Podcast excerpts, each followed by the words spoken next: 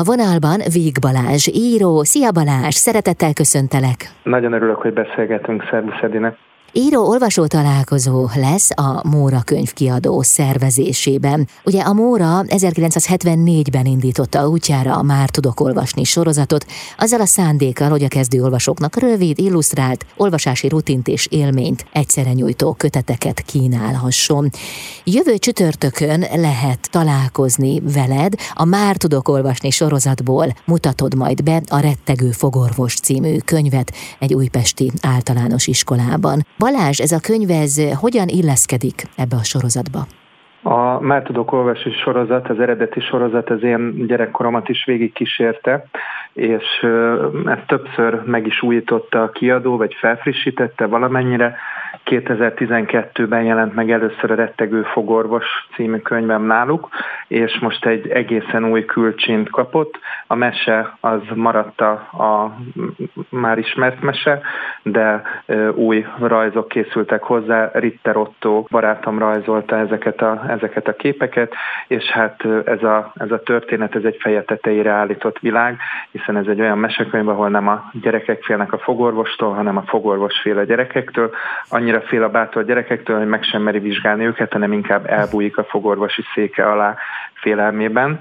Ezt az alap gondolatot, ezt természetesen nagyon viccesnek találják a gyerekek, és nagyon szeretnek rajtunk felnőtteken nevetni, hát még olyan félelmetes felnőtteken, mint, mint egy orvos. Úgyhogy a Már tudok olvasni sorozatban jelent meg ez a mesekönyv, és pontosan a kezdő olvasókat célozza meg, hiszen a, a történet jól követhető, a történet kezdő olvasók számára önállóan is olvasható, de természetesen családilag is élvezhető, és remélem is, hogy sokan családostul olvassák ezt a mesét. Ugye, aki retteg, az a bizonyos fognyűvő doktor, hát ez a neve. Igen. igen, igen és ő honnan hozza a rettegést? Ez kiderül a könyvből. Igen, hát itt nehéz, hogy mit, mit spoilerezhetek, és ja, igen, nem. Jó.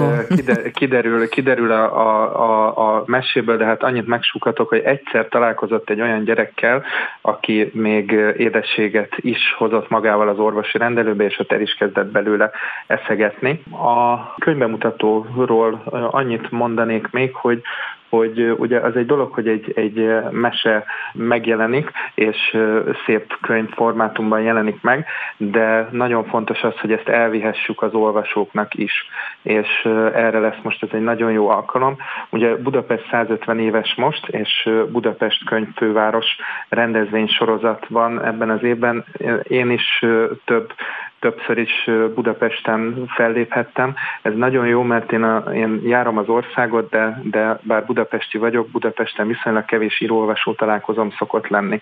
Most így szerencsére a Budapest könyvfőváros és a Móra közös programjaként megvalósul ez az íróolvasó találkozó. Én pedig oda íróként megyek, de nem csak olvasni fogok egy fotelben üldögélve a gyerekeknek, hanem igyekszem minél játékosabb, minél interaktívabb formában közel hozni a gyerekekhez ezt a történetet. Tehát egy kicsit mesélek, sok-sok kérdést teszek föl, játékokkal készülök, érdekes fogorvosi eszközöket nézegetünk, még a tanítónénik sincsenek biztonságban, mert őket is bevonom, ahogy csak tudom az előadásba, és nagyon fontos, hogy ezek a könyvbemutatók, ezek a programok, ezek ne csak a, az osztályelsőknek szóljanak, ne csak a jó tanulóknak, ne csak az olvasni szerető gyerekeknek, hanem a hátsó padban ülő, esetleg kicsit gyengébben olvasó, vagy könyvtárat messziről elkerülő gyerekek gyerekek is találjanak valami olyat, ami felkelti az érdeklődésüket, hogy jól érezzék magukat, hogy ők is kedvet kapjanak ahhoz, hogy, hogy megnézegessék ezeket a mesekönyveket utána,